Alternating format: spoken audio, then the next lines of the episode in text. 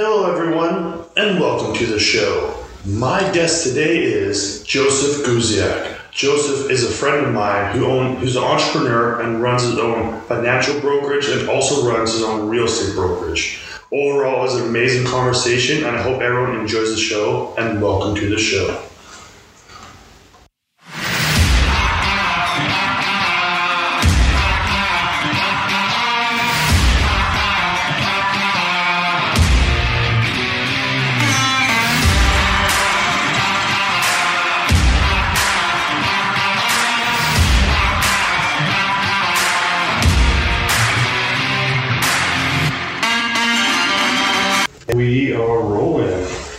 Joseph, how's it going? Really good. How are you? Doing well, man. It's been a while since we last seen each other. Yeah, I think I popped in your office probably around February, March, and early March. Boom, here we are. Yeah, and what a time it's been since in this new year.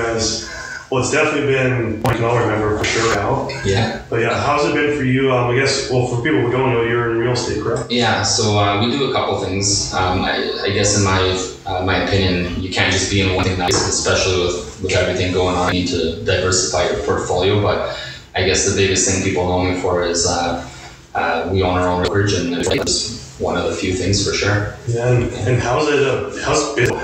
Well, most public places, you have to wear masks to go do anything nowadays. And I know a whole new is very personal, smaller spaces. So how do you in that aspect? When we got announced, when we started getting, when the lockdowns started coming up, I guess the invisible ones, it was a pretty fearful time for a lot of realtors. It's a little bit more so when you own the company and you have people that you're responsible for and their success and their families, right? So, we did things a little bit differently. We adjusted our fee structure so it wouldn't be overbearing to the agents, and now we're basically all family. So that was kind of neat that we were able to do that. A lot of people didn't know what was going on, and they still kind of don't. And there's businesses that were able to adapt through Zoom and all that stuff, but real estate is exactly what it is, real estate. You could physically go there and touch the home and be there and see the location and do all that. So, end of March, I remember getting, messaging my clients Thursday, Friday, thinking, let's just ask if they still even want to go ahead with it. And that weekend, I lost $50,000 in commissions. Boom, right? Whoa. Because they just wanted to stop, and they're still waiting to see what's going on, right? So that was a little bit interesting, and I was blessed that I was able to pivot, and I have the license, so I was able to pivot and do appointments over Zoom, and the financial that helped, that paid the bills, that did all of that, and. But it was definitely an interesting 2 months. Fast forward, after the 2 months, everybody that wanted to buy, that wanted to sell, all of a sudden there was a massive explosion into multiple offers, 10, 20,000 over list price, 5 buyers for one home. It went nuts. I was coming home super late, leaving the home super early. So it's it almost didn't happen, but then it did. So it just exploded the last 2 months and currently right now. So. That's crazy, and it is. And first of all, so maybe moving a bit closer to your face, sure, just in case it doesn't pick it up. Right on. But why do you think that changes? Obviously, you mentioned people were so fearful, and I think there is still a decent amount of people who are fearful. Many people, unfortunately, can't work, or a decent amount of people cannot work because I think it's getting better. Things are open now, restaurants are open, certain precautions. But why do you think there has been an explosion in the real estate? Is it because people might have maybe got a little more freedom now and just want to time potentially, people are happy? I think in Alberta, people, and it's not a good thing, people, when they're told they can't do something, they want to do it even more. Yeah. So they weren't able to do something, now they all of a sudden want to buy. But I think a big part of it is they realized very quickly, and not just about their home, about their relationships and their pets and everything universally, their jobs, all of that, their lifestyles, very quickly in the last couple of months is what I've been doing the entire time, or if it's something worse, am I happy to be in the home I'm at? And most people are saying no. A lot of the people that are in quarantine still are not even owning their properties, so they're a tenant, and if they can't pay their bills, that landlord's going to say, well, you're out. And I know they need some restrictions and things like that, but it's going to end soon, has to. So figure, well, you know what, if I'm not in the home I want to be in, and if I can't see myself being here in the next quarantine because I needed another room or I needed this, and all that uncertainty caused certainty in people that we need to get the hell out of the place that we're in right now and find something. And at least if you can't pay your mortgage, you get a couple of months And then you gotta, will wreck your credit a bit by not paying your bills, but the bank all of a sudden take your home within 1 month of no pay. You get some extra time. And obviously that was the case. People were worried that, oh my God, how am I gonna pay my bills and mortgage payments and things like that. I knew some sort of deferral payment was gonna happen. No way would, I look at both of my cars that are once financed, once leased through Toyota. I knew no way would take and repossess every single person's vehicle and every single person's home. But when you don't own it, it's different, right? So I believe physically, if you're going to be quarantined, might as well be in the place you want to be in. So that's what has spiraled everything. One of my good friends that are really good in real estate, they've seen the benefits of it as well. Yeah, well, it's good that some people are benefiting right now and businesses are going up in some sort of way. And because obviously there were businesses like restaurants who, no choice of their own, but had to shut down because you couldn't physically be around people anymore. And this quarantine definitely has... for myself personally, maybe rethink my life and maybe take a look at what I'm doing. Am I happy? And obviously starting this podcast is one of the things I decided to do. And also eventually, potentially, I want to go hunting or learn how to hunt, because things that I witnessed going to the grocery stores during the lockdown, going by like one package of meat per. And I'm like, well, if that ever happens again, if we don't change our food system, how we grow. Well, I don't want to be left without any food, so definitely more conscious of what do I know how to actually gather food, and so what's the... I think we're listening to the same Joe Rogan podcast. Yeah. Yeah. Well, I felt the same way, actually. I was looking at, thinking to myself, and it was painful. And my mom is 69, sans parents, and this is different. This isn't something that we've experienced. So when you have a 69 immigrant thing, this is different, and what you buy and shop. I should. And I think everybody became a professional gardener and landscaper this year, including myself, right? Yeah, my tomatoes are painful. I'm gonna call it a first-year fail, but they start somewhere for sure. Yeah. And yeah, 100%. Even it is crazy. I wish my grandmother still left, because she was actually from Ukraine and close to Poland, and she was during the famine, but she was on Western Ukraine, but she was captured by Germans during the war. Mm-hmm. And I wish she was alive, because then I would love to get her perspective on things. Because her being captured by Germans versus being locked down all winter, she would have felt it was similar or different. So yeah, pounds of brokerage. And how'd you get into real estate, first of all? Because I know in real estate, my knowledge and the history. I know when it first began, or at least before the 80s, you had to be full time, mm-hmm. and now it's obviously. Thing, almost a career, almost try just for the hell of it, almost, it seems like. And so first you start, and do you think you could have started if it was a full-time career versus part-time? So I think people, there's a massive what real estate is versus what real estate actually is. And myself, by then there was a really popular show, $1 Million Listing in New York, and all these rich guys. Right, yeah, all those guys. So this was talking about like 12 plus years ago, right? And, like, wow, man, those guys, they're terrible actors on TV, and they haven't got really joking. I think I can do it, right? And at the time, I was a waiter at a restaurant, and there was a guy that kept popping up, which now is basically my best friend, and we own the brokerage. He would pop in all the time, and he was just always in the nicest cars. Could be 9 o'clock at night closing. He was always meeting people. I'm like, dude, what do you do? He's like, oh, I'm a realtor. I didn't get into it, right? And I took him up on his offer. I started doing the training. I was working a full-time job. And the entire time I was there, people were telling me I was 21 when I started. I got my license. Basically, I turned 22 and I got my license the next day. It's happened, but the entire time I was doing it, people were saying, you're too young. Back then, I couldn't grow facial hair to save my life, right? I was baby-faced to the maximum. I wore Trojan jeans, and sorry, people wear that on the podcast. I got rid of all of those to charity. That was painful, buying $500 pants on a credit 20% rate, just for age. But I remember going through study, struggling, making $20 an hour at the restaurant, making like good. I didn't have a very good three-colored car at that point, with one working headlight, and I started doubting myself if I could, and people were doubting me. I remember the people in the room saying, "Don't go into real estate, salesperson. You're not going to do well. It's comfortable here. It's easy here. You're guaranteed your work. It's fun here." Like, these are my friends telling me this, right? And unfortunately, those locations are not closed. right? So much for guarantees and safety. Yeah. And after 2 years, people start a business and you're supposed to be successful, and they start all these other businesses online. It's a scam because I'm not making money. It took 4 months to get a paycheck full-time in real estate. And then I gave half to my broker. So I made about $3,000. Then I sold another home and I had to give half to my broker. So I made about $2,000 on that one.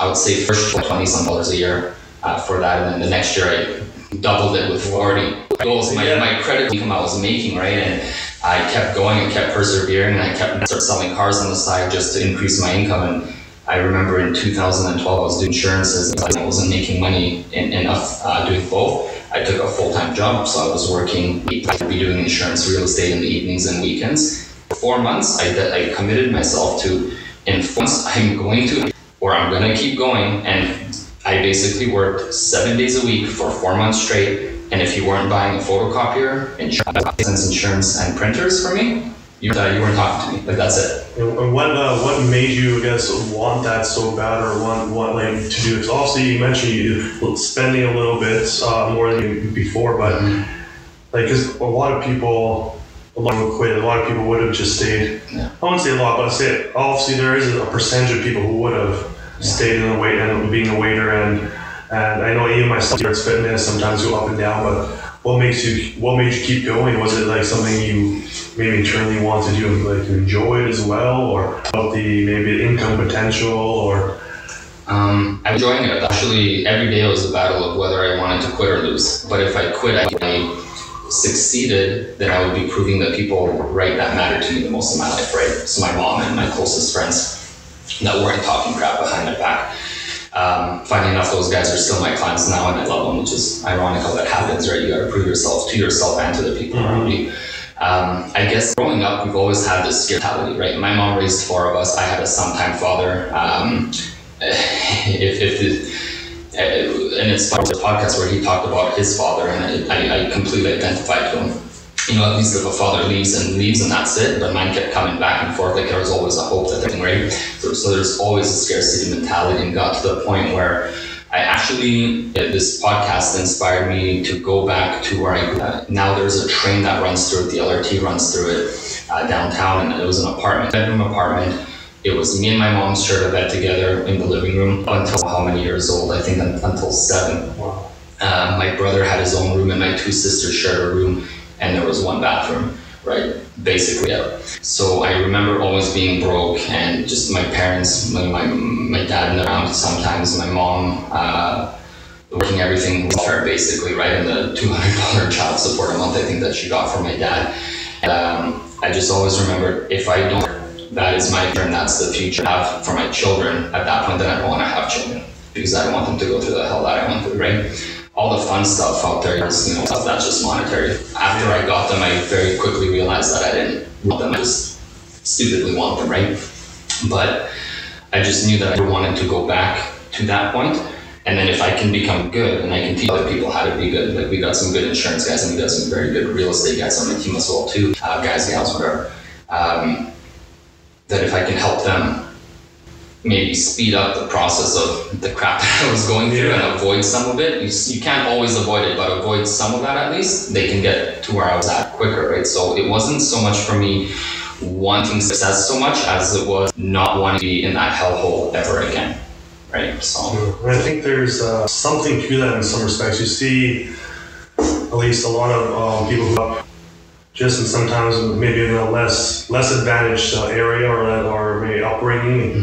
What I mean by that is parents are dual income parents, and like you said, maybe your paycheck to paycheck are not even, and mother's always working because the father's not there. And I think in some aspects, obviously it can downstream, but I think some aspects it creates almost very driven people to some aspects. Like as you mentioned, you don't want to go back to that, so it makes you work very hard. And sometimes if you grow up the other way, given everything, then you kind of have to almost work hard to get that right. Personally, I grew up pretty well compared to most people.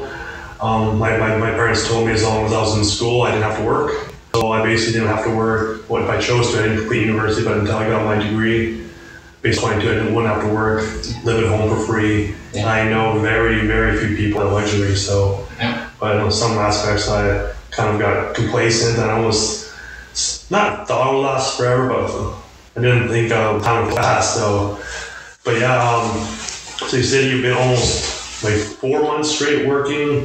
That was in 2012, yeah, and then after I became really good at it, and basically what triggered me to, and I would have actually kept her. The only reason I didn't quit that one job, and I won't bring up the names, the manager was okay, the network that were okay to tell, like they didn't, the guy that his entire life I didn't, he basically, that job was his life, did not want to be him. Most people, it was a revolving door, they were coming in and out just as often. The only reason I take longer than the 3 months, because I actually got a ton of money in the first 2 months, there was a recruiter that hired me. And he helped me when I was in a tech, finding this job. And I called him, I said, man, I need to quit this place. He's like, oh, okay, I get it. I do is my bonus if you quit within 3 months of hiring. I got to pay back all my commission. I'm like, okay, well, I'm not going to be a dick to you. I'll stay that extra month. And then the fourth month, they basically paid me to just clock in and out because it was such a revolving door. They didn't want to lose my crystal. So essentially what happened there. But basically around that 2-3 months I was, and never had a boss. And my catalyst at that job was, I almost want this to happen to every, I know it's going to sound weird, but maybe my whole sense of humor, I feel like almost every employee needs to happen to them. And this happened to me when I was driving such a crappy but not only were the seals gone and barely even started, it was so cold that the frost, not only did it freeze on the outside of the glass, but it also froze on the inside. So I had to take my debit card and scratch my windows clean. So see, and I'm exhausted and I'm tired and I gotta fight traffic, sludge, and there's something, and it's just miserable out there. And then I'm gonna have to door knock to sell freaking photocopiers, right?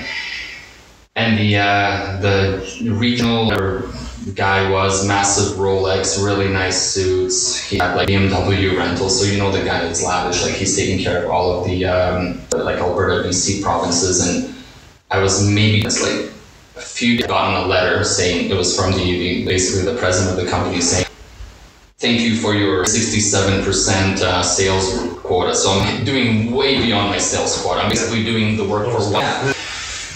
And the guy's like, well, I don't know where you work at, but here at insert company name, our meetings start at 9 a.m. and I got there like maybe 10 after. And I'm the guy that started the coffee. I'm the guy that did all that stuff. So he crapped on me in front of everybody. It's like, I'd say, hey, what happened? Why are you late?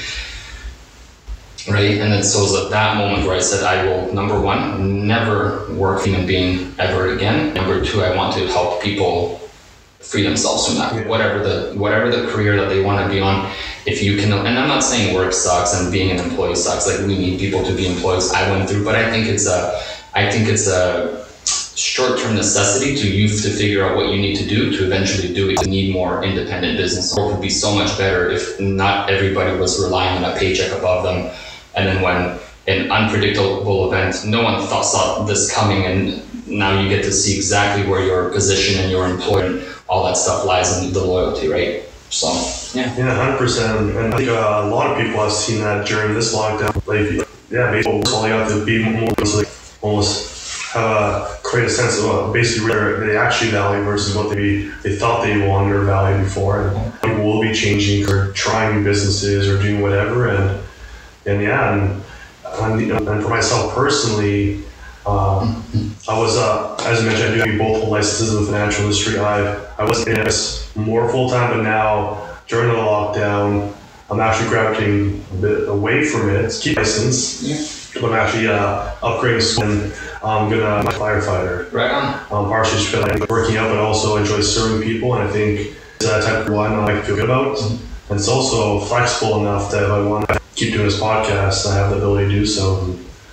So that's my plan. That's when that during this lockdown, that's kind of what I took a look at. I'm like, you know what, that makes me change now. I've never been, I could say, so I'm really enjoying life. And before that, people have a misconception of real estate, but it is what it actually is. And obviously, you probably look at just in New York with a Ryan Serb hat. He's kind of someone who I kind of started real estate a little bit because he's kind of pretty popular, but he makes it sound easy because obviously $12 million homes, $14 million, not even homes, condos, $1,000 square foot condo in New York for a couple $1 million. Correct me if I'm wrong. I thought it was just the person you walk in. Obviously, there's a list of, you can also get a list of, I think, clients either call the real estate brokerage, you have your number or whatever, and then they sell a home. But then I think from $1 million listing, I believe the realtor is also in charge of staging as well. You have to do that. It really depends. Talk about, let's say, the local areas. Yeah. I mean, so I'll give you an example. The best deal we ever did was about $2.2 million. A beautiful home. Yeah, that was open houses every weekend, so we're taking time away from the client, not for a guaranteed paycheck, right? The commitment on that were, I think, a total of about $80,000 if we put our own client, right? But then if someone else brings in their own client, we have to share the commission and all that stuff. That weekend we were, water was okay, now it's not. It is, so side note, it was a mandatory for beverages when we were in line. So everyone would put like a period or water and food. All of a sudden now, I don't know if it's coincidental, but now it's not a mandatory field. I imagine food and water to the open houses, and we actually were banned from doing open houses for a while. Okay, sanitizers, don't come in if you're sick, etc. That home took a lot out of us. It took a lot of time. We were away from families. We were away from 2 to 3. We'd be taking turns. We spent a crap load of money on staging and furniture and things like that. And if it didn't sell, we're out that money. No one pays that back to us. So we got to spend money to get it. So let's say, for example, we're going to be listing a home here for $400,000. Let's say the commission is $7,000 to us on the other 8. So right off the bat, we gotta go into the home, we gotta assess the home. Some of you guys need to get this painted, etc., etc. Sometimes we handle it for them, right? I have a background in construction, we've renovated, flipped homes, all that stuff, renovated my own personal homes. For the most part, I can help my clients with all that. There's $100 there. We start changing, buying certain things, so the money really starts going down. If we gotta split that with another realtor, after we gotta pay taxes, we gotta pay brokerage fees. What are you really left with, right? So a lot of people, and I'm a financial planner to a few realtors out there, at least I would say, and they make $400,000 a year, but what they're taking home is under $200,000, under $100,000 after everything's said and done, after the expenses, after all that.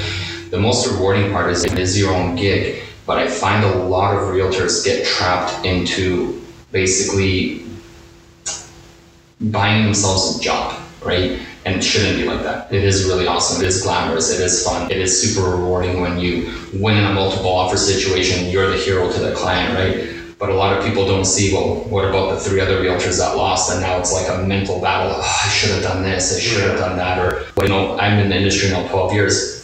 If someone wants to overlist their home by, every home is worth $500,000, and they say, well, my home is worth $520,000, $530,000, I'll walk away from that listing. When I was brand new, I would take anything, and I made all those struggles, and then I wasted a lot of money, burned a lot of time, and physically, mentally draining, right? So they don't see that. And the misconception was kind of what you said was, I'm gonna join a company, and they're gonna train me, and they're gonna give me deals. Okay, so if someone joined my company like that, now I have to spend, again, time away from my clients that I didn't sell money, time away from my family to train you. But then I also have to give you my deals that I could make 100% of, to you, so you can make money. That doesn't make sense, right? And I don't remember the exact statistics, but after 2 years, about over 70% of realtors do not reactivate their license after 2 years. They don't make it. It's crazy. So it's just like any industry, right? Car sales, I've done every sales job that's out there. To me, car sales, and no disrespect to any car salesmen, I'm sure, and they are probably great ones who care and cars, I want to make sure people have the best vehicle for them. But to me, it just seems like almost the worst type of sales you want to be in, at least for my, because I don't know, most cars are last 5-7 years. You see all these new vehicles every single year almost in and off the lots, and then people work like 14-16 hours. And I think more so for maybe when you're just starting off in car sales. I'm sure the sales managers and when you get more experiences, but I think when you're just brand new and you're just hustling, I heard a story, you check call hundreds and hundreds of people, and in certain cases, some dealerships, their business practices where people come in because they call them to save them money on their car, but they walk out with either a newer vehicle and their payment's even higher. And I sat down with one guy just before the lockdown. Unfortunately, we didn't get back together. He was 21. He only had one debt, which was his truck. Sometimes on the podcast, but I think that his debt for his truck, $100,000. I think I heard you. Yeah, $100,000. I think it's because he mentioned every time he called him, he always got the dealer vehicle, bells and whistles, and he was young, and no one told him different. And of course, people at the that the dealership aren't going to say no either, right? And so it's unfortunate that that can happen. Man, I don't think I could do that. No, for sure. And I mean, I did car sales. Like you said, I have really, really good friends that are car salespeople, and they're incredible. But their incomes are capped a lot of the times. And you know, back when I was selling cars, you could still make, you know, 500, 1,000, 2,000 per car. But now it's, you know, it's flats, and it's tough. Like, it's tough in any industry right now to grind, especially when you're limited to by what your dealership has to offer. Right? If you go to Lexus. Right? When they go to Lexus, they're going like, but they're also looking at BMW and Audi and all of that stuff, right? So if I can only sell you a Lexus, it's my job to sell you that Lexus, right? And if I don't, well, that means now money's not being put on the table. I guess why I fell in love in car sales, and I really fell in love to the real estate side, especially when I was doing both, is I saw the parallels where if I sell a house, I can sell any house that's for sale in Edmonton. Whether it's a new build construction by a Coventry, Sterling, Pacesetter, Daytona, blah, blah, blah, or a resale home, I can sell all of them, and it doesn't matter. It doesn't affect my paycheck, which one, right? But again, in the cars, I guess I'm just limited to their inventory, right? Mm-hmm. And then, I mean, I can shop around and do all that stuff, but for the few $100s, it's kind of big with the rate, so. And I guess in cars, I guess to your point as well, I guess car sales, you don't necessarily, I guess, have to afford the vehicle you're purchasing. I guess, I'm sure I know more higher-end vehicles, like you're going like high Lexus or what's called Audi, and then obviously like on Lamborghini, I'm sure they make sure you have to be able to afford those cars. But then with real estate, to my knowledge, you actually have to be able to afford the home. There's an extensive background process, financial. So I wish, in a sense, and I also heard, there's a gentleman, I think back before, it's probably the 2000s, you could buy a car cash, no problem. You can still buy a car cash to today, but I think today it's for your credit, quote unquote, to buy a car and have payments versus just buying cash, which is backwards to me at least. And now I have this psychological battle again, thanks COVID, right? Because it made me, and I've always been a firm believer, and to a certain extent, I still am a firm believer of, you know, for example, we have my wife has a RAV4 hybrid, great car for her. The car that she had before was like, you know, clunky and stuff like that. We're like, no, if you're going to be doing appointments, you need something reliable. I don't want you to have a broken wheel or something fall off when you're going on an appointment, right? So we got our RAV4, and I think the balance owing on it is 20 grand. The interest rate I have on that thing is 1.49. So do I keep the 20 grand in the investment funds and get a rate of return that's greater than that, which most certainly we can now, obviously, right? I'm sure you've seen it. Yeah. Or do I just take the 20 grand out of the account, pay it off, and not have that damn $500 a month payment that comes out of my account and drains that? So do I want to rip the Band-Aid off soon, or do I want to do it slowly? And so for me, I guess we're in that position where I can, but you just never know which way to do it. And even I still have this psychological battle, because I'll see the 20 grand in the account and then gone, but then I'm not going to see that $500 painful payment coming out. So I guess just people have to make the call themselves on what they're going to do, right? And then obviously there is subprime finance lending and all of that. And I was a subprime client myself. Most people don't know this, but I actually had to file for bankruptcy. I think it was my second year. And what is subprime for? Subprime. Oh, sorry. So you're looking at interest rates on cars 20+%.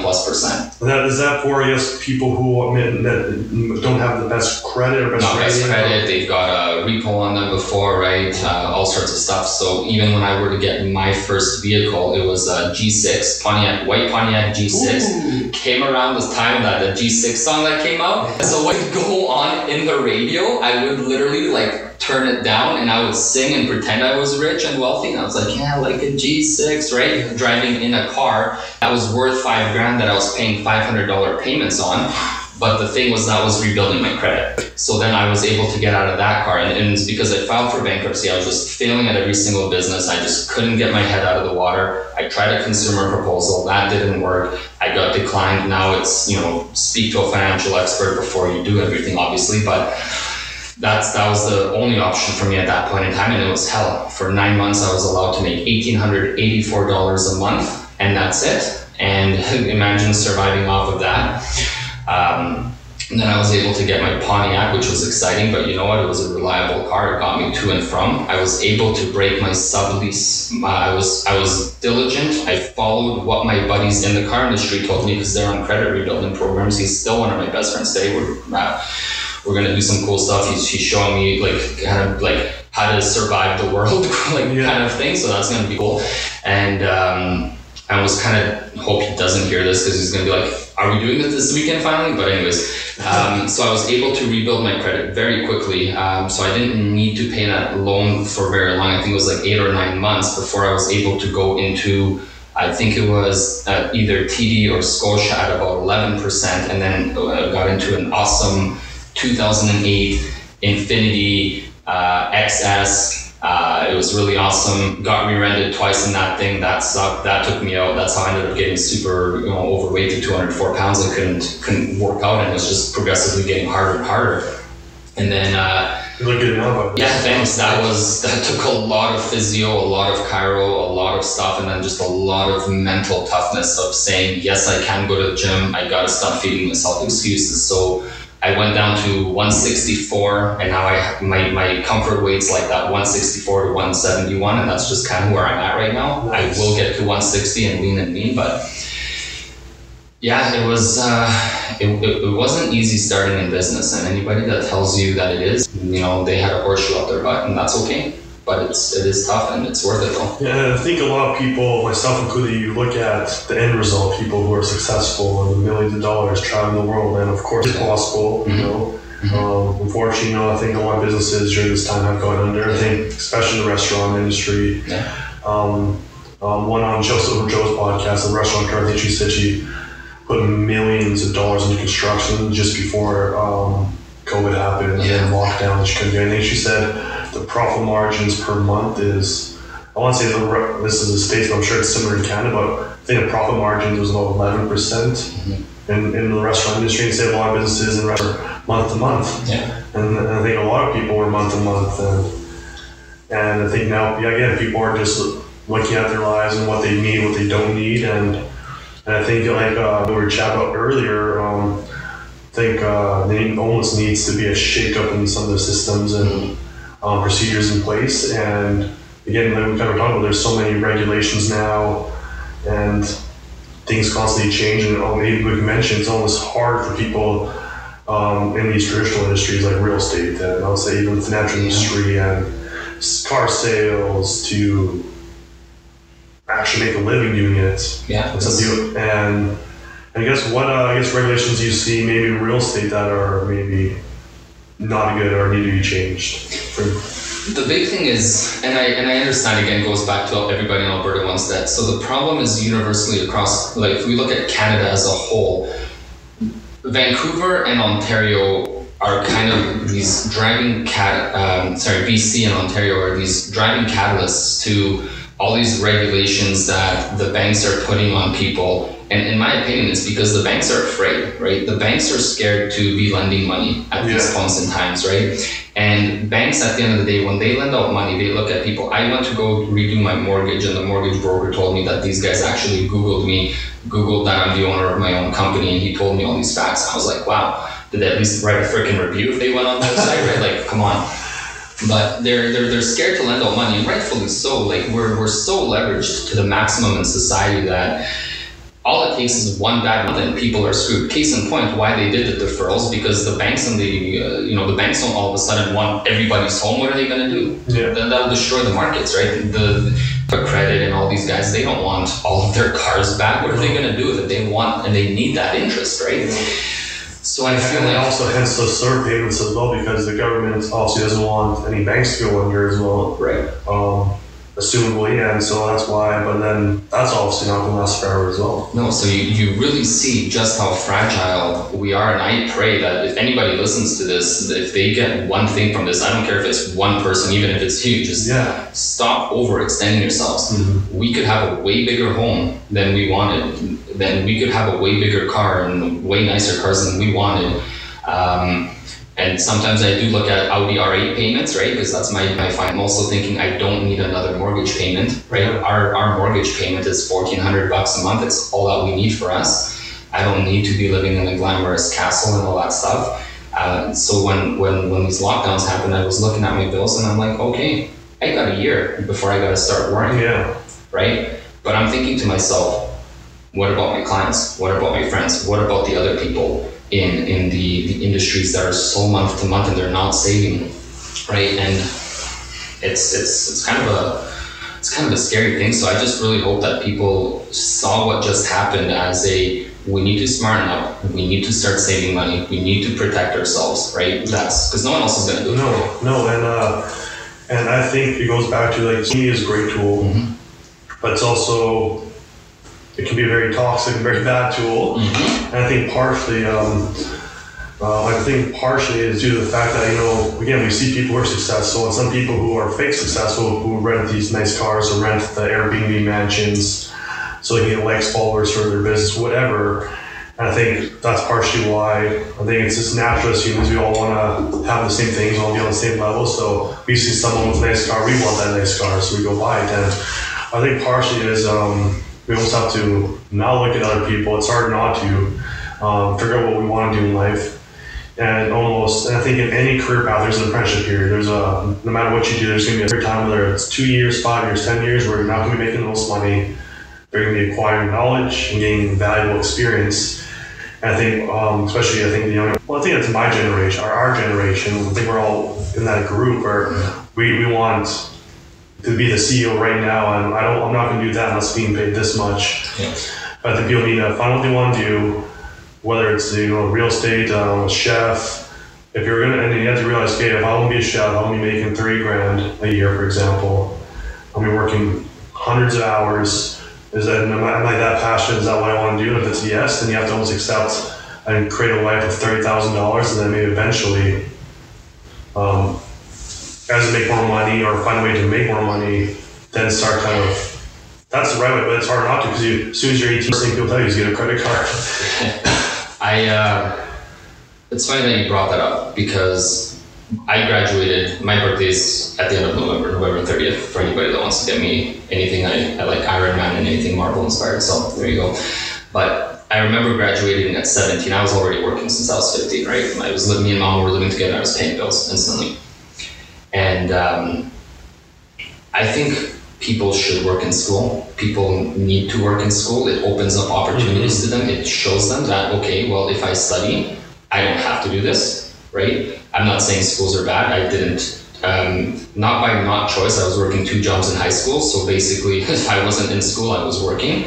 But that gave me the work ethic, and I wouldn't trade it for the world. You know what I mean?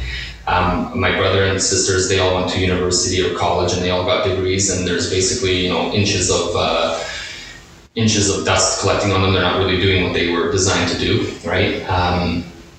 And I just kind of fumbled my way. I went to the University of Hard Knocks. I figured it out. I got beat up. There was days where I wanted to cry. There was days where I wanted to give up and just say, screw it, I'm going to go back to work, but I didn't, right?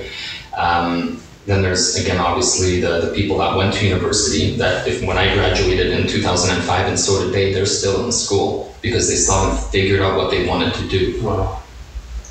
You know, 15 years later. Professional students almost. Professional students, and that's scary because how much you spent 15 years of your life and now you're going to get a job between $40,000 to $70,000 a year. Hopefully you're now a neurosurgeon making $200,000 to $400,000, but you're still going to have to. And hopefully you don't make debts. And you will, right? So that's a scary thing. So I looked at it for myself personally. Okay, I had a 14-year snapshot of myself. My brother and my sisters are much older than me. They all went to school. It didn't really benefit them. They were always, you know, working and in debt and all that stuff. And I said, okay, well, I can keep doing that, or I can work hard and I can figure it out the same way I've been figuring it out since I was a kid. And I decided to go that route.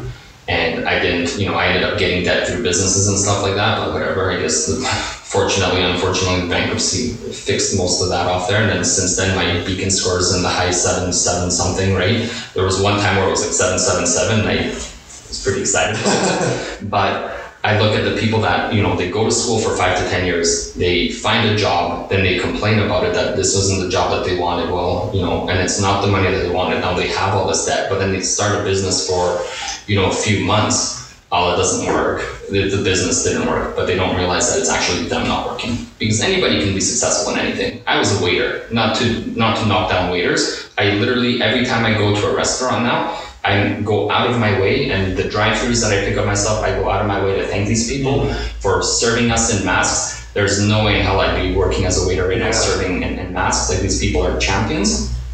But what does a waiter have a prerequisite skill to being a real estate associate broker, owner of a real estate brokerage, or a junior broker at a financial firm, or part equity owner of a play zone, which obviously isn't unfortunately doing too well right now, but that is what it is. None of those skills were transferable, but I made sure that I would be surrounded by people that could pull me with them to the top versus drag me down to the bottom. Right? Yeah, 100%. That's valuable, and I will point to that about surrounding people, but just a fact though, because now we're extending ourselves. I sat down with the executive director of the Mustard Seed of Edmonton on my last podcast, and one statistic he mentioned, he said, beginning of the lockdown, obviously I think they opened up the Kingsman, one of the facilities, something called, maybe called, I forget, but. To homeless people, because there's more, and they did a survey. I'm not going to forget the number of people they actually surveyed, but out of the people they did survey, 86% of those people were already homeless. Yeah. That means there's already a 14% increase of new homeless people at the beginning of COVID. And so now when CERB's going to run out, if restrictions are not lifted, and I didn't realize that wearing a mask is like a bylaw. It's not even something they recommend. It's like, it's a law essentially now, which is crazy to think about. Going to the bank with a black mask on my face, I've never thought I would be doing that. Yeah. Right? We go in, we have to deposit trust accounts. So we're depositing checks and stuff like that. And I'm thinking, like, what do people do with the iPhone 10s now? That's the problem I have right now. It's like, oh my God, I got to enter in my first world problem to recognize myself. I have to type in my code manually. Oh, wow. You know, but the homelessness that you brought up, it's insane, you know. And I get it, you know, people, and we're still kind of first world, so we're very like entitled and privileged, and some people deserve that. Some people, I mean, I think there's better things to complain about, not getting your 50-50 draw, right? Me and my wife, we did a week in LA. It was a missions trip with our church that we were going to at the time, and the homeless population down there, it was nuts. Like what we were doing, like normally it's like cities or. Communities. Yeah, but I saw that happen in Edmonton. I was driving down 107th Ave and just on 97th Street where I used to work at Lucky 97 and Asian Warehouse, by the way, so that was kind of cool. But, you know, there's these little houses before it turns onto 97th Street. There's like a little plot of land. And by the way, my school, Sacred Heart, that's where I went to, the inner city school that I walked to with my mom in the winter, both ways uphill. Like it was crazy. I didn't ever think I would see. There was about 6 or 7 people tented up. We're starting to see it here, right? And I have clients at the Mustard Seed, both on the real estate and the financial side, and you know, they tell me all the stories that they hear, and they're underfunded and not getting taken care of. But we can build a freaking bridge. Yeah, I don't get it, man. Yeah, and one of the things he mentioned was people just get again, just complacent's easy. So people become homeless. They said they don't catch it early enough. All of a sudden, like we mentioned, you have a community, even though you're homelessness. It's like your community now, right? So it's like, sorry, that's your new kind of group, and some people just that's their life now, unfortunately. So, but yeah, and then that's also important why you need to surround yourself with the right people, because like you mentioned, you had friends who were when you were a waiter, and they weren't bad people by any means. But I think partially sometimes people don't think they can achieve their dreams or what they want to do, or maybe they tried something and they tried to go for their dreams, it didn't happen, or the way they thought it would happen, and now they're just cracks in the bucket. And that almost happened to me because I tried really hard for football for the year. I tried for them to Wildcats after I played football and. I haven't played football in like 3 years after high school, and I played lineman in high school, so I wasn't even like a receiver. And played receiver in semi-professional football, and I made it to the very last cuts. Awesome. And I was in the best shape I ever did. I had two personal trainers. One guy who made U of A football and has a personal training business, degree in kinesiology. So not just a personal training certificate, but a degree. So he was very intelligent and he played the sport. And also had a guy who was on that school was training on-field work. Wow. And then, yeah, and I was like about 205 pounds of lean. Yeah. And spring camp came. I sprained my foot before the camp. Mm-hmm. But I played anyway, caught every single ball. And the main cap came, and then for some reason I got put on like that chart, got very few reps, and then they're like, yeah, like you're 1 year off to play, and we just kind of want to keep younger guys. And obviously I probably didn't show enough, but then yeah, I got, and that day I ate 2 boxes of like ice cream sandwiches. And, oh man! But then it could have been that night, that could have continued. I could have got back to my size. I used to be overweight as well when I. Well, after high school, because you have the freshman 15, but I was like freshman 50, so I was like 240 pounds after high school. So I could have went back to them, and I could have worked a mediocre job and just kind of complained about how I never made the football team, and my dream of playing football never happened. But I could have been a football player once. Like then that's all you think about, right? And then it mentally is in the back of your head. I remember this one event. This would have been in I want to say junior high, like grade 7. And I was entered into this competition. There was a teacher, and it was a lesson about never giving up too early, because you never know when you're gonna find the achievement, right? And what it was those like DreamWorks, I can't remember the name of this program, but they took the best students that were talented in certain things, they put them in a workshop, and there was a potential to win like these like scholarships and things like that. And I was very good at Flash, making animations on Flash. And you can go on like newgrounds.com was like where we would upload these videos and make like little animated shorts, and people were doing video games, right? I thought I was pretty good.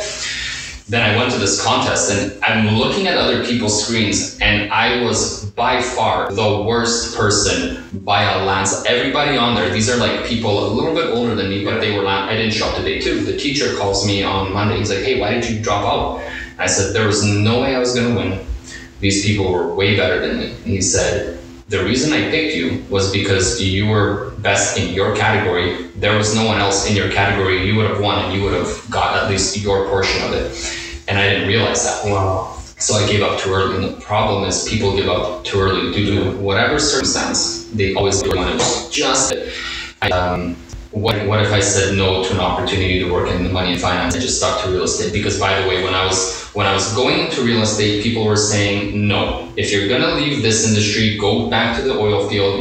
I used to be in the oil field as a pipeline installator. You know, who was in the oil field or trades? Well, exactly. And I mean, that was a toxic environment. I was the best. I don't have massive hands. I'm the only Polish guy, I think, in the world that doesn't like onions and is under 6 feet tall, right? 5'8", so I'm not that short, but... Maybe you're adopted. Maybe I was adopted, yeah.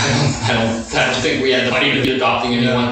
But I was the best at using the silicone gun, and I would actually, like, these people had these butcher jobs and they were terrible, and I was perfect at running the bead, making it flush. So when operating the caulking gun is what it's called, they would call me the cockmaster, right? That was my nickname. So toxic environment, people talking about their wives as their ex-wives. I'm like, no way in hell am I gonna keep doing this. But when I was going into real estate, they were telling me, no, you shouldn't do real estate. You're not gonna make any money on it. You're not gonna be successful, blah, blah, blah, blah, blah. Go back to the oil field at that point. Okay, so I go into the real estate industry now, right? And I'm like, hey guys, I'm thinking about pursuing a career in money and finance. I wanna add it to money. I wanna be more diverse. I wanna help out clients. I'm gonna make a lot more money. I'll learn a ton. Nah. Don't do that. Don't divert your time.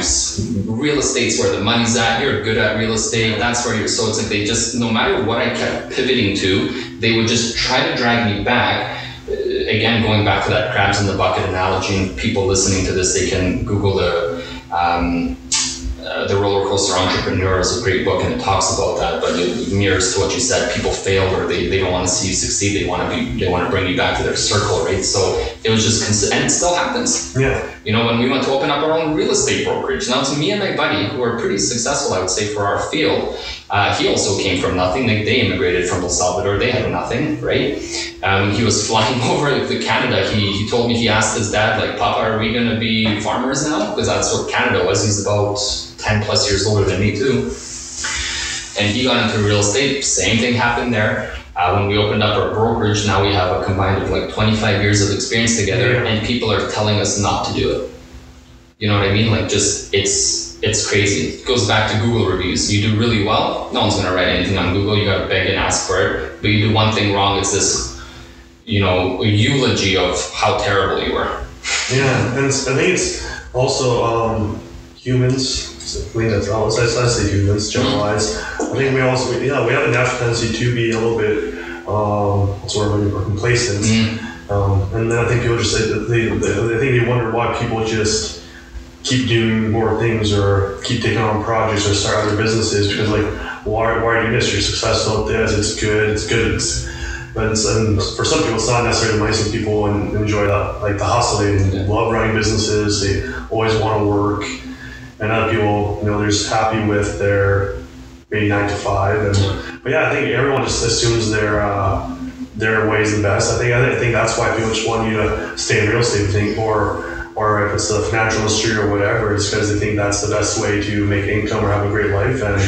And maybe that's what they're experiencing. And I think that's why people just try to, not to say bring it down, but I think also if you're serious about it, and then you take ownership for like almost like, not necessarily burn your boats, but be confident what you're doing. I think people, will take you more seriously. Yeah. And I think a lot of the times people are negative because, they see all their other buddies start these businesses, or they've been in it, and they're skeptical, and they're trying to do it to protect you in a sense. So, you should value people's opinions, but I'm very cautious. And I can't remember who said it a long time ago. I actually think it was one of my real estate brokers, one of my good buddies still, and we actually hung out with him the other day. Very successful broker, really amazing guy. We were, and I gotta tell you this because he's like a brother to me, and I learned a lot from him. And he's a black guy selling real estate back in the day, knocking on doors, and I was like, man, what was that like? He's like, it's kind of scary sometimes, and he's one of the most successful brokers And I said, you know what, man, people can hate on you because you're black, people can hate on you because you're this, people can hate on you because of that, but there's one thing that they cannot hate on you, is that you outworked everybody in your class to get to where you're at. He's got over 100 realtors in his organizations. That's not a small task, and a lot of them are loyal, right? And even to this day, we seek his counsel in our brokerage, and he'll ask us some questions too, but we're very good friends, even though we're technically competing brokerages, because if I get a listing and his office doesn't, I'm getting paid, he doesn't. We're still very close friends. And he kept acting, he's like, some people are asking me this, maybe I'll get him on your podcast one of these days. But, and he was, because he was asking about like the society that we're in, the times we're in. I'm like, dude, they're just jealous of where you're at. Like they chose to stay down there, whereas you rose, and if anything, you went through way more challenges than I did. Yeah. Right? So it's just interesting seeing the perspectives, but I believe it might have been him, it might have not been him, but it talked about be careful of who you take free advice from. Yeah. Right? And free advice is free advice for a reason. It's generally useless. Right? And it's, it's always the divorced guy or gal that's teaching you about marriages. Yeah. It's always the overweight person telling you that doesn't work. It's always the broke person saying that this business is a scam. So you really got, or the person that doesn't have faith, regardless of what your faith is, telling you that, there is no higher power or spiritual whatever, right? So I'm always cautious as to who I take advice from, and I think that's when my shift was when I was taking advice from divorced people, broke people, people without faith, which by the way, I was single, I was broke, I wasn't in shape, and at that point, I kind of separated from my faith at that point as well. And then as I started hanging out with people that were successful, that had fantastic relationships with their spouses, which by the way, we got married in February of 2020, right? Sorry guys, we got married on the leap year, so we could celebrate whenever we want to. I don't believe in conforming, right? No, we can celebrate our anniversary whenever we want, right? And we got married for a whopping $89 in our basement. We invited our family. We didn't spend, the 20, 30, 40 grand for a wedding, which by the way would have been canceled due to COVID anyways, right? So we did everything smart that way. I talked to a lot of people who are married, and they said, That's the way to do it. If we were to do it all over again, it was stressful. Like, we fought almost every day. The fact that you got it done for 89 bucks, fantastic. We celebrated our honeymoon. We were big gamers. We like to game a little bit. It's not always business, but we both bought Animal Crossing and we both celebrated our honeymoon on a made-up island on a video game. It is what it is. Yeah, yeah, just making the most of the situation. Making the most out of it, man. You can only control what you can control. Yeah, my friend. So it was pretty cool. Growing up, we actually had a pretty tight group. So I was in the Ukraine program here in Edmonton. Right. And my friends, and plus we had one American, so he just became part of the group. And we actually were friends from kindergarten to grade 12. And the youngest of the group, she got married, and her wedding was at the Fairmont Road McDonald. Was it Road McDonald? Yeah. Fairmont McDonald's in Edmonton here, and I believe her wedding was about 50 grand. And she was a full-time nurse and who was doing really well in the oil field, and so I think her father's in the financial industry, and I think he's like a high up in mortgages, and does really well. So I'm assuming they didn't go into that for that, but some people I imagine, because again they Instagram and they think that's what it's supposed to be like. And hey, if that's what you want it to be, awesome. Again, it's going back to overextending yourself. Like, $89 wedding with the people who are closest to you and then matter the most to you guys are there, and that's all you need really. And my brother and my sisters weren't at the wedding. It was me, my wife, her mom, her sister, and then our pastor, which is also my BMO mortgage specialist. So get married and get a mortgage. Cool. But I mean, here's the crazy thing is, why? You know, like, I get it. For some faiths, it's really important to have this massive wedding, but they get help from the family. You should not go into debt to get married. Yeah. I think it's a very terrible, terrible, terrible mistake. And then you're just living with it, right? There's an incredible book. Whether you like Kevin O'Leary or not, it's irrelevant. It's a very good book, and it talks men, money, and women, men, and money, I believe is the name of it. It talks to you about how you should have a relationship based on, you know, what are your goals on. Number one, do you have debt? Did you disclose your debt to the person that you're about to get married? Because that should be out on the book, because everything can be fantastic, and then all of a sudden you find out that he or she has $100,000 in debt. Is that going to be a big deal for you? I would argue to say it would be, because now you're inheriting that debt. You get divorced. It's going to be ugly, right? What's your opinions on religion? What's your opinion on spanking or whatever the heck is? So it really, I read that book and I was like, I read it while we were basically engaged already. I was like, thank God we just by fluke checked everything off already. But people don't. No. My wife sent me a picture. It was a bunch of us when we won the 2010 in Las Vegas that trip. And we were at a table, and there was about 6 couples at the table. She sent me a screenshot of a recap. We're the only people that are still together. Wow. At that table. Wow. I also heard in a relationship, and also it's whatever you're... two people in a relationship, how they want to divide responsibilities. Some people, if they want one person to have all the monetary responsibility, and it's each their own, it's your life, right? Mm-hmm. I think, at least for me, it should be to what capacity you can give. So, for example, say you make, let's say you make $200,000. Well, let's say you make 50 grand and your wife makes $200,000. Sure. And she's like, hey, I want to go to the Fairmont Bound for the weekend. Mm-hmm.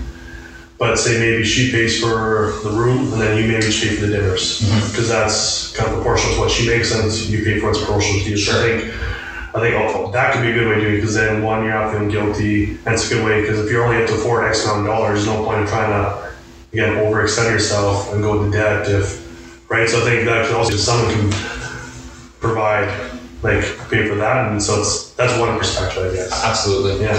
And it is important to be perspective, because I had friends that I figured they would never break up, and they did, and it was nuts, but they were just both of them were such alpha characters, and I know the alpha beta thing doesn't technically exist in humans, but it's a conversation for another time, depending on the perspective, but they were such alpha characters where they had to be right every single time. And then the one that was making the most income would basically say, well, I make more than you, so it's going to happen this way. And that's a very big no-no. Yeah. That's a very big no-no. You know, I make more than my wife does, but that's not a determining factor of, well, are we going to go here or are we going to go here? Are we going to go eat this? Are we going to go eat this? I consider her equal. The income is just a bonus, right? So again, people are entitled to that in their own relationships, but they need to set that groundwork at the beginning. For me, this is the second or third time I'm actually saying this today, but I don't do laundry in my home. For me, like, we had to do laundry, and it was in a shared apartment building, and it sucked, and we were at the end of the hallway. Sometimes we had to go downstairs, and we had to share with other people. I got 2 washer and dryers in our home.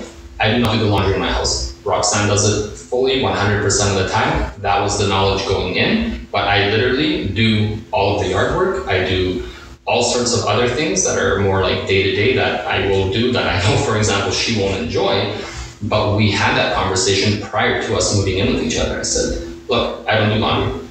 Plain and simple, I hate it. It actually bothers me to do it. I will pay someone money to come in and do it if you're not interested in doing it. She's like, no, I don't have a problem doing it. Dishes, we take turns. There's this beautiful thing called a dishwasher that you can also get a magnet that says clean and dirty. I recommend that for every marriage if you want to still stay. Yeah. Things in the dishwashers 90% of the time. But you know, a lot of what I learned in how to be a good business owner, leader, I guess, when you're training other people below you in your organization, a husband, a brother, you know, a father at some point. I'm a father to 3 cats right now, I guess, but you know, it all kind of, you can't be a business owner and be like the most incredible human being and the best realtor or the best finance guy or blah, blah, blah, blah, blah, and then come home and yell at your wife. You can't, right? Or then, you know, never hang out with your children, or, you know, never do anything around the home. I think you unilaterally you don't have to be the greatest at every single thing, but you need to be dabbling in everything and being good and rounded, because people will find out. And I find that as a mistake. Like, I see the business people who I know are very good, but their whole life, terrible. And then divorce. Yeah. Kids don't like you anymore. And it's crazy. I've seen it over the past 10 years. So I made sure that when I was getting into a relationship, it was, the rules were set out up front, right? They're written down, they're not signed. I mean, that's going pretty hardcore. Yeah. But you need to be good in all aspects of your life, because the bad will will trickle into the other areas, and then it's game over, and then you're exposed for who you are. And this catalyst that recently happened, I think it exposed a lot of people who are fake. And I know a few people personally that have just gone completely to the dark side. Yeah, for sure. And I think in some ways, some people may, through experiences, obviously go to the dark side and maybe switch over and do things that are dishonest and not ethical. But I think partially sometimes they're like that before it happened. And I think those tough moments, some people rise and do well and get better, and other people stay where they're at or get worse. And I think it goes back to, I think, having those people in your life and need someone you can be almost honest with. And it goes back to, I think this lockdown for me, it's like, maybe want to be more myself and not want to be like someone to, the reason why I kind of gravitated towards away from the financial industry currently is, I just felt like I can't say certain things on social media, obviously, when you're in the financial industry, because you have to be professional, and obviously, especially in the financial industry, people look at your social media, and so, but I want to be able to swear a little bit and whatnot, so, and I don't want to, I like dressed up in suits, but I guess not that much anymore, and I like being more, I guess, more physical, so, I maybe one day I'll return back, I felt like, in my time, I just need to learn more lessons. Before. How PG, what's the rating on your podcast? Oh, it's like 15, 14? No, like explicit, yeah. So I called the year, while in quarantine, about a month in, I just called 2020 the year of not giving a shit. Because that was me, like always suit and prim and proper, vests and ties. When I was young, I think in my opinion, if you are young in your 20s, you need to be in a suit and tie all the time.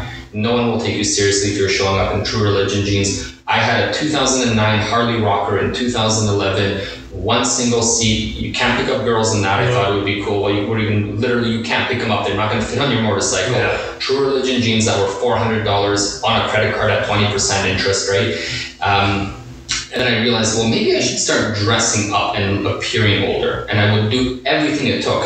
to appear older. But now as I get older and I have that experience, you know, I had, I got my car done up like the Agents of S.H.I.E.L.D. from Marvel, right? And I had a couple people look at me and say, do you think that's a little bit unprofessional? You're going to be driving clients around and you look like your car's in the comic book. I said, first of all, I mean, the price of the car should just elevate a little bit. Number two, if I spend $3,000 on a wrap job, that's 100% up to me. If you don't want to be my client or work for my organization because of that, it's going to be a nightmare working with you. I don't want to work with you at that point anyways. And again, avoiding those conversations. Literally, I get pulled over at red lights.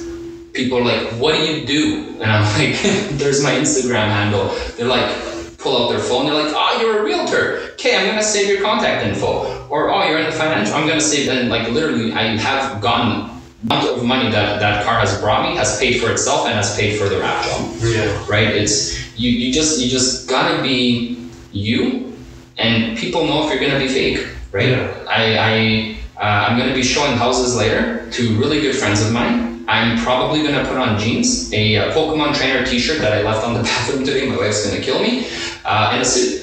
Yeah. But those guys are massive Pokemon nerds, and that's what I like wearing when I'm not in an office environment, and that's what they're comfortable with. We'll probably go play some Pokemon Go with each other after we go look at houses.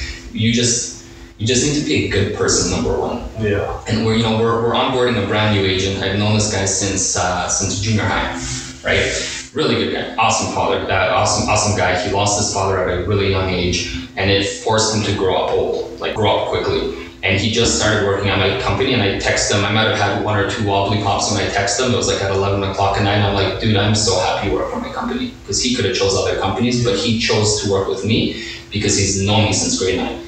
He knows that I won't screw with him. He knows where I live. He knows our family. He knows that I'm going to do everything in my power to make him do good. And he's like, man, I hear you. He's brought us on a couple of appointments, and we've got him to shadow with us, and he's asked like, I don't know if I can do this as you like. He literally said, I don't know if I'm going to be able to do as good as you are, because I was listening to talk to your clients and how good you were and how like all, and I was actually wearing a Pokemon Pikachu T-shirt on that appointment too, and they had little kids and they loved it because they also had like Pokemon stuff on. It was funny and whatever. Sometimes it's Zelda, sometimes it's Dragon Ball Z, but he's like, I don't know if I can be as good as you, so I'm kind of worried about my real estate career. And I said, listen, you get the people in front of us. They like you. They trust that you're not going to work for a company that's going to screw them over. We're going to go on appointments. I'm going to take care of you. We're going to take care of them. Because if we screw them over, it's going to screw you over. It's going to screw us over. This is how the chain needs to be established. When I was brand new, I knew nothing about real estate. Yeah. I didn't own a home. I was renting with my mom, and now she lives with us. It's awesome. But I didn't own a home until like 2015 or so. Yeah, the question for you. Yeah. Because I know there's some people who either invest in real estate or realtors have the idea or perception, mindset that you shouldn't own what you sell, or most of them just believe in just renting and then just owning properties or selling the property. On your perspective, so I don't think there's a right or wrong. It depends again what you want your rent to be like, and if can you handle it or not. Do you want to rent and because it's sometimes more free to rent, you can change that. Or free, more freely on sign what you're talking to, sell your home, get a new home. So what's your perspective? So my perspective is if you don't own at least one property, I think it's a mistake, right? If you are renting, and again, there's going to be people, well, if you rent, you don't have to do this and it's not committed. You're paying 100% interest to someone else. Yeah. Right? Some people are very... No equity. No equity at the end of it. So whatever the number is, whether renting ends up being a few $100,000, it wouldn't even be, but let's say it's, you know, $100,000 or $200,000 cheaper over the year. Well, you still need a place to live, and rent, if it keeps going up, you're screwing yourself over and over. Whereas our home, you know, it's suited as an up and down rental. So now I have two rentals in one if I ever leave. I believe real estate should be long-term. I don't believe it should be short-term. People make mistakes by buying a home 3 years later, calling you to resell it. You almost always lose. Just like investments, you can't just buy a stock and hope it'll be good for, you know, 1 or 2 years, and you got to ride that sucker out long term. So I think the people that make mistakes are the people that think real estate can be short term and they're expected to make money. And they probably watch those. Sorry to cut you off, but they probably watch those. The like flip it or list it, whatever. Flip it or list it. And And so half an hour to an hour, about half an hour, 20 minutes with commercials. Yeah. And they show you what some things go wrong, but then you see like, oh, like it seems so simple and easy to do, buy a house, flip it. Yeah. But then once you, I'm sure you probably have some experiences that you could, seems good, and sometimes you get an expansion, sometimes people will probably rush with the buying process, I imagine, but then all of a sudden there could be a crack in the foundation or some things that need replacing. There are tons and tons of money and renovations. Even kitchens can be up to $50,000 for just a kitchen, right? And so that's the mistake they make. Why do a $50,000 kitchen and a $350,000 home, right? So the people take these courses and it's $5,000 to $8,000 and learn how to flip homes and no money down and leverage other people's. And the amount of calls I get, it's like, hey, I just took this course, and immediately I'm like, oh God. Do those on average work those courses? I haven't really heard of any personal success stories. I'm not saying generally, I'm sure there's a few that work, but here's my analysis on it. If you want to get into flipping homes, you call a realtor that's not been around for 2 months, that's been around for a while, that is experienced, that has done it for his clients in the past, that have, or his or her clients in the past, that have done it themselves personally. Because they know, I don't flip houses anymore. It's not worth our time and energy to do it. I'll help other people find those homes. No problem, they can go through, because it's a massive headache, right? You're buying a property, you gotta put money down. Then you gotta do, you gotta do the inspection, you gotta do all that stuff. Trades are always late. If you cannot do the renovations for the most part yourself, there's very little money in it for you to flip it, unless you are basically the contractor. Because all you're gonna do is you're gonna get a contractor. He's gonna find the electrician, the plumber, the floor guy, all that stuff, and margins are gone. Then that property, what happens if it takes you 2 to 3 months and the market shifted now, right? Yeah. What if the time your home is ready to sell was at the end of March? Good luck. Now you're paying property taxes, you're paying mortgages. A lot of these people are getting second loans at 10%+ interest that are interest only. So they're paying like $2,000, $3,000, $4,000 a month. That's how you get away with no money down, right? So it becomes very, very expensive at some points, and it's people always rushing for the quick fix. They want the rapid weight loss pills. They want the quick successful business that someone called them about, that they're going to make $10,000 a month in their first month. That stuff doesn't exist. Those days are gone right now. It takes a lot. And by the way, for every home that you're looking for, that's going to take you to the top. There's hundreds of other people looking for the same thing that have more money than you, that are buying these homes on condition cash. Well, so you need to find. I imagine, you mentioned earlier, you're definitely not the only real estate brokerage in Edmonton, and I'm guessing you're not the only real estate agent in Edmonton as well with a license. So, like you mentioned, obviously there's building a slot, but again, there's many people look at homes, and there's many realtors in homes. So during the bidding process, because it probably depends if a builder is selling it compared to another real estate brokerage I met. So I guess, how does that process work, and how does someone win the bidding process? Relationships are everything. A lot of realtors make the mistake, and I find in the financial industry as well too, is their clients like the golden goose, and they'll treat everybody else like crap, right? And that they're the big person in the boat, and everything's good. But it's not like that. Our clients, and yeah, we do everything for them, but we need to build relationships and keep our egos at the doors with other realtors. I deal with realtors that have way more experience than me. One guy's been around for over 40 years, and it was absolutely painful to deal with this individual. Painful.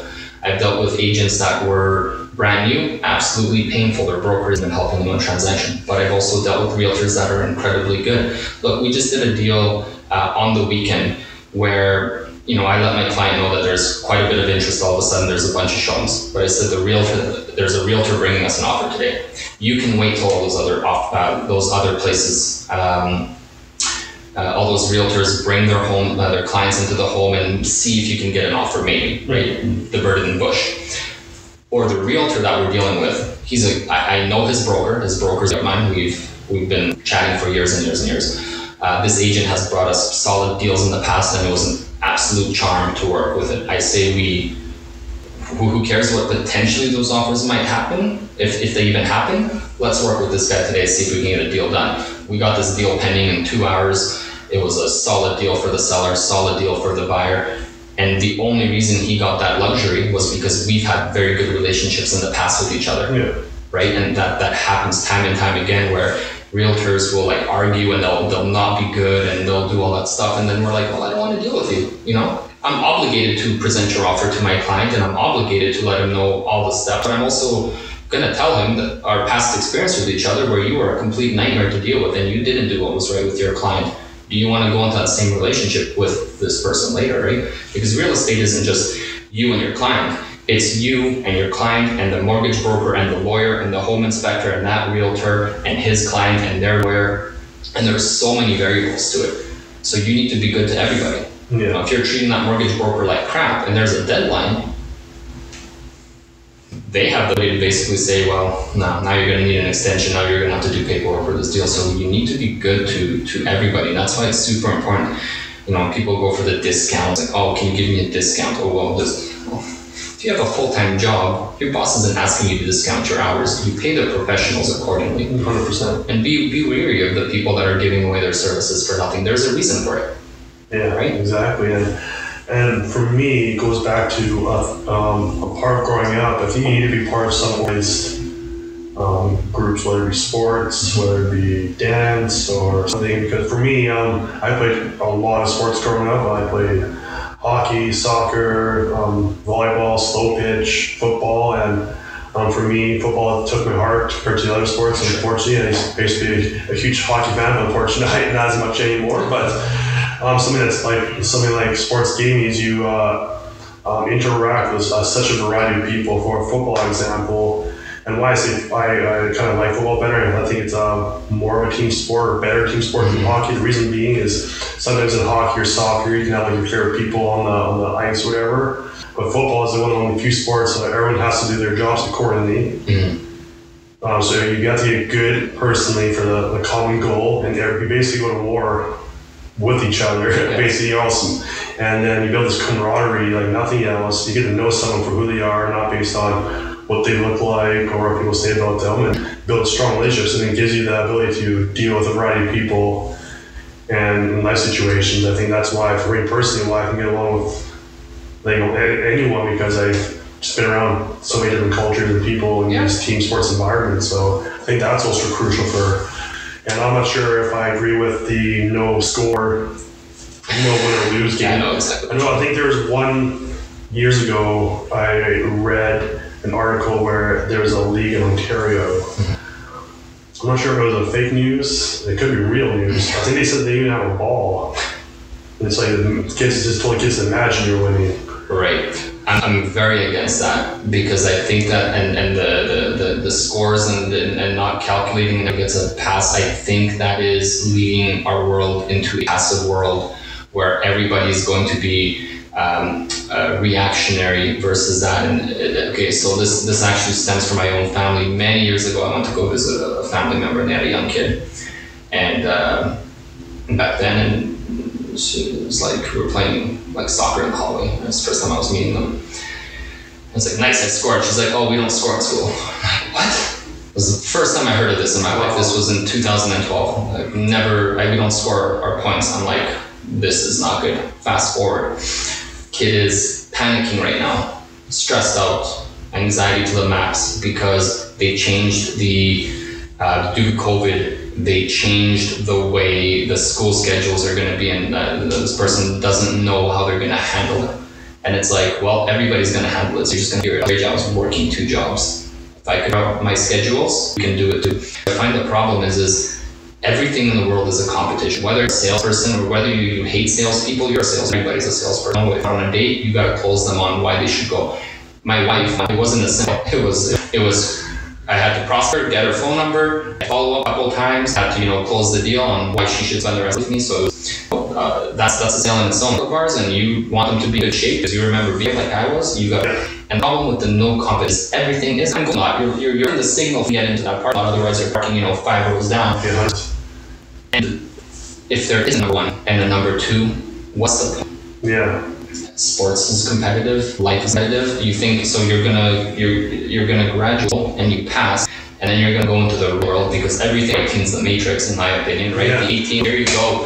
At that point, and this is helpful as well. But I think I'm not sure the reasoning behind this, or I think sometimes we need to reinstate like the app. Obviously, not necessarily go back to it was like 412, but you said like app. Again, like we realize complete, which is it sounds like.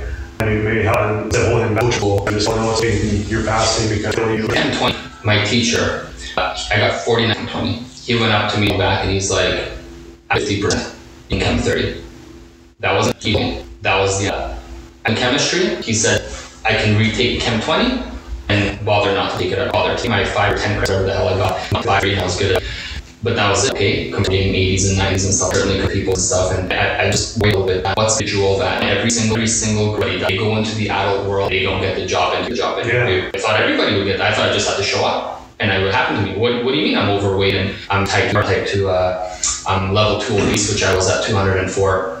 I just thought I would just show up to the gym, and that's all I needed to do. That's like what I was taught and possessed. So that really worries me. Yeah, me too, and it's, you know. Like I see, because I'm into fitness, I see like the body positivity and, sure. And you know, I agree it should be positive in all shapes and sizes. If you want to choose, or whatever, maybe health condition to be positive to be a certain way. Sure. It doesn't do any good to make fun of anyone, no matter what, but I think we need to have this one as well, is we can't have open discussions that, hey, I think it's okay to say, but it's not a bad thing to say to someone, hey, you're not as healthy as you could be if you lost a few pounds, instead of saying, hey, you look amazing, you're healthy. I'm not saying, because some people live long no matter what, but I think people have these open conversations and not be worried so much. Like, yeah, be respectful, but still be able to talk openly and state the facts, but also in a way be respectful if you can. Yeah.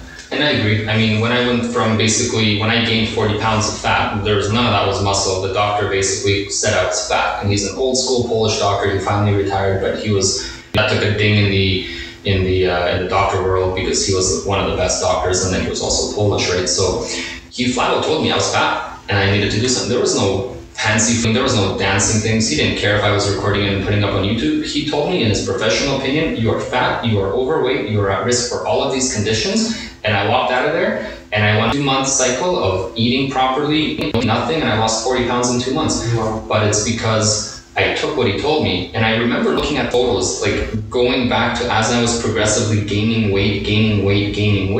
It didn't feel like I was looking different until I was 204 pounds and I sat down and I ripped my dress pants. Thank God it was at home. That was also another catalyst when I went to go see the doctor. But then all of a sudden, I'm thinking to myself, I don't remember all these 40 pounds. It felt like it was overnight, and no one told me. Yeah. Everybody's like, oh, you look good, you look good. I didn't look good. My cheeks were overpassing my beard, right? And again, I told everybody, and everybody was like, man, you look so good now. And you know, how much weight did you lose and all that stuff? And it's like, well, I lost 40 pounds of fat, not weight, fat. If that ever happens to me and I start creeping up there, I need you to tell me this. You're not doing me any favors by saying I look good 40 pounds over what I should, technically 50 pounds of what I should be. So I gave everybody my permission, but again, I guess I gave them my permission to tell me that. So we do somewhat need to tell people, right? Yeah. And we need to, there is a fine balance, and I respect everybody's shapes and sizes and everything like that. And you're beautiful, how you're beautiful, and God made you that way for a certain reason. And I feel like I needed to get fat. In my opinion, I was fat. I was level 2 obese, according to the chart, so that I could lose that weight and I could show people that it's doable, right? So would you ever go back that weight or keep it off? No, zero chance. So what we do, even now, like I'll have whiskey here and there, I'll have a beer here and there. We crushed some pizzas over the weekend and stuff like that. But then what we'll do is we'll spend a week of not eating meat, right? We'll just eat vegetables and like healthy proteins in terms of that. And then like I'll slim down again, or we'll do 2 smoothies a day for a week and then just 1 meal to kind of keep going back and solving that and course correcting ourselves, right? I gained about 10 pounds in the quarantine there, but for the first month I was going hard, and then something happened to my knee. Like, it's just hasn't been the same. I've probably been on physio, chiro, and massage at least 30 appointments in the last 5-6 weeks. Wow. It's nuts. It's still not getting better, so I'm limited to what my actions are. But once it gets better, I'm going hard, I'm going for the 8-pack, I'm gonna do splits like Jean-Claude Van Damme. But I have all these things down path that I will do this. Because again, I will never go back to being broke, and I will never go back to being overweight. Yeah, same. And Yeah, I remember when I first lost weight, I went through a different experience in my weight loss. Mine was, had a high school sweetheart, gained the weight, she broke up with me.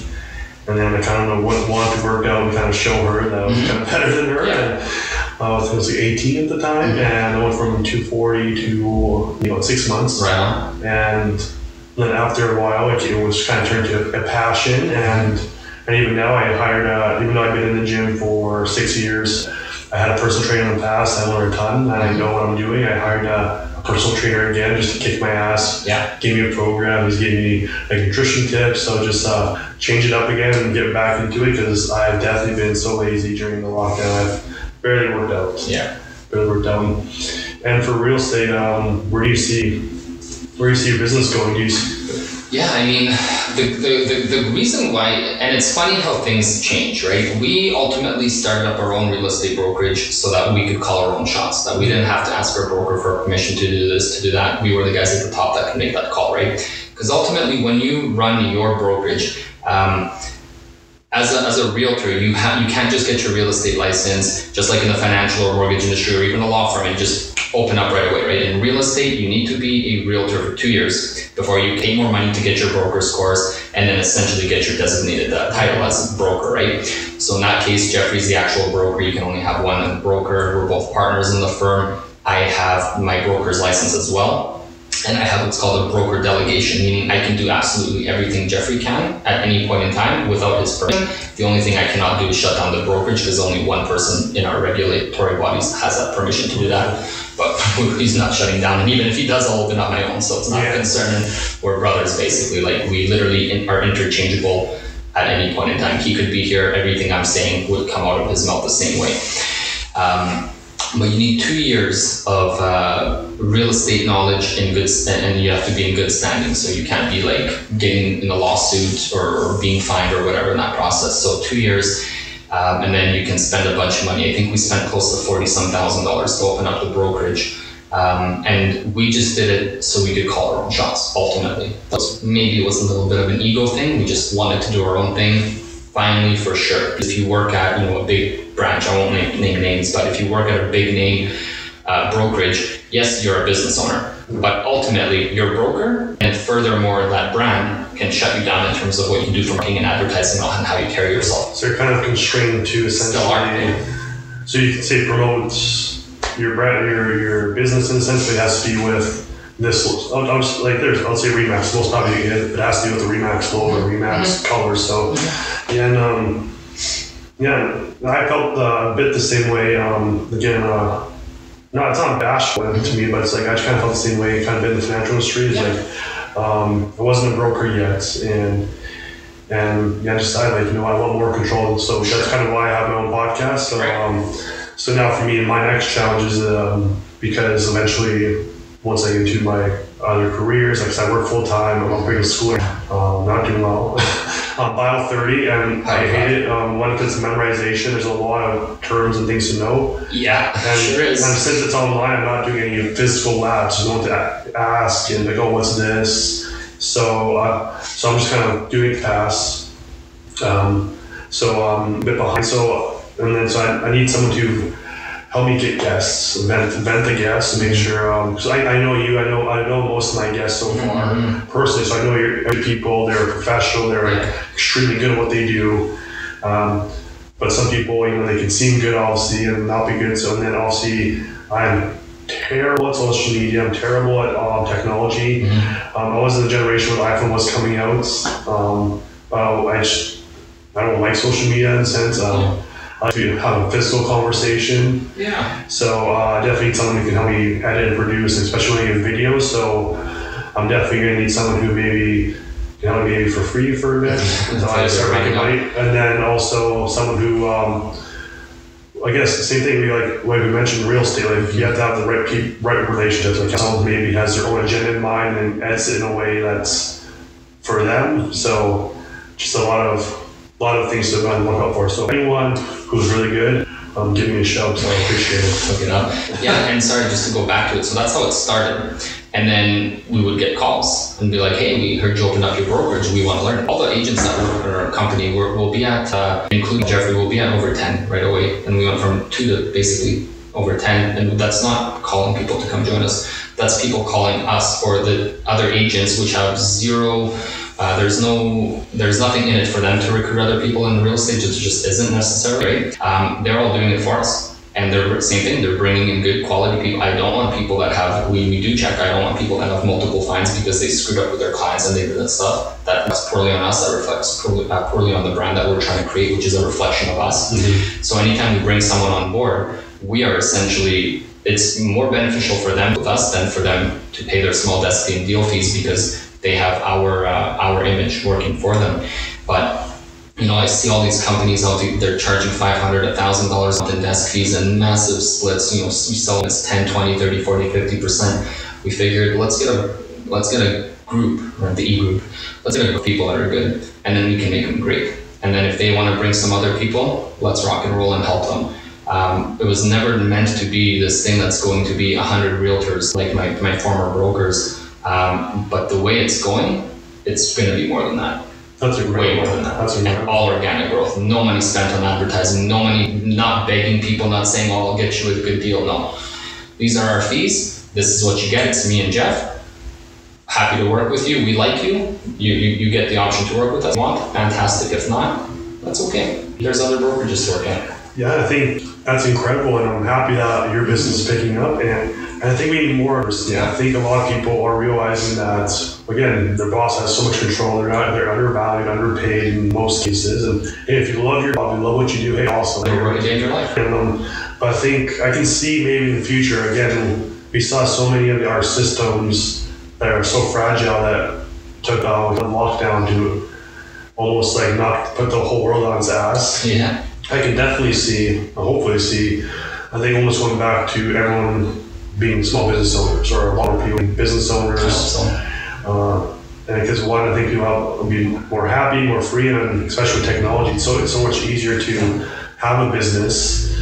And yeah, I can just see that because right now, well, one, again, we're in competition, so many people are over the same employment, and just to get an entry level position, you have to have almost a master's plus like years of experience for a job, frankly, that I think you should be learning, that anyone should be able to get, because you can't learn anything, you don't get experience, but then you require experience. So it's like a double-edged sword. Yeah, you're screwed either way. And that was the big thing that to me, I was okay, I couldn't learn the skills I needed to, so I had to align myself with the people that already had it, right? And it's crazy, people ask me, like you in this podcast, why are you giving up your time to do a podcast? Why are you giving up your time to public speak? I did some public speaking for Grammy Q, and what's in it for you? Well, what's in it for me is very simple. If I can help one person, that person will be better. That person's going to thrive in that economy, and that person is going to help other people's businesses thrive, and it's going to be this like domino effect of everybody thriving together. That's ultimately going to come back to my business. The way things are right now, almost everybody's in credit card debt. Almost everybody hates credit debt. They're unhappy about something at some point in their life, and consistently, and it's painful, and the debt keeps getting worse.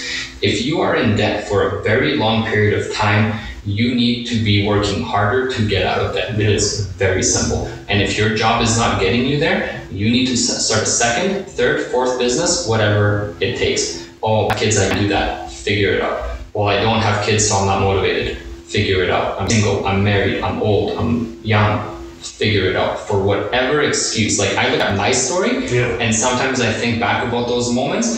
I don't have it half as bad as people. There's a guy that's a motivational speaker who has no limbs, and he's like crawling on stage like it's normal. And that guy is thriving. There's Olympic bodybuilders with like one arm or one leg and they're able to, and they don't have debt and they're successful, and you got four of them. Right? So for every excuse that's out there of why I can't do something, especially in today's, you mentioned with technology, so I'm going to kind of throw you under the bus a little bit. You can figure it out. Yeah. And I think you'll do, like for me, I was terrible at technology, and you see my videos now, a little bit of time, and I figured it out, and I mashed some stuff up, and then I'd like YouTube certain things, and I became almost a pro at editing videos, which I'm still far from it. And sure, I could pay someone to do it, but that's actually my passion, to make these videos, and I like to make them quirky and do all that kind of stuff. And it actually, yes, it brings me business, because someone said, why don't you just pay someone to do it? Well, because it actually brings me joy. And completion inside of me when I add that to it, and it's almost like a hobby within my business to do it. Okay, fair enough. Fair enough, and I think that's an excellent point. Someone always has it better or worse than you. It's always easy to compare. Like, it's always easy to say that you have it bad, and I think we're talking about that and how people reach getting these huge holes financially. Do you think, I know before universities, I don't know much history about why it changed, how it changed, but I know before you actually had to afford to go to university. And I'm not saying it's good or bad, like that's how it was back then, but now it's instantaneous. You can get a loan for school, like no process, easiest loan to get, and some people use it for travel and whatnot, or use it for whatever, but it's so easy to get these loans, and they're the only loans that do not get erased ever, so they're always on you. Regardless of bankruptcy. And the government controls it now and it's worse in the States because some of those schools are $100,000 which is ridiculous, but it's still pretty costly, and even in Alberta, with no guarantee of getting a job anymore. So now you're in the hole financially right from the get-go. And of course, I believe we need actually more educated people. We need people who are educated, people who can think and work careers and have certain jobs so we can have functioning society. But it's almost detrimental that we allow anyone to go to university. And again, we need educated people, but then here's $10,000 a year, here's $20,000 a year for room board, but then hey, some people who travel, but then half the time, majority of the time, people don't even get the degrees or work with people they have a degree in.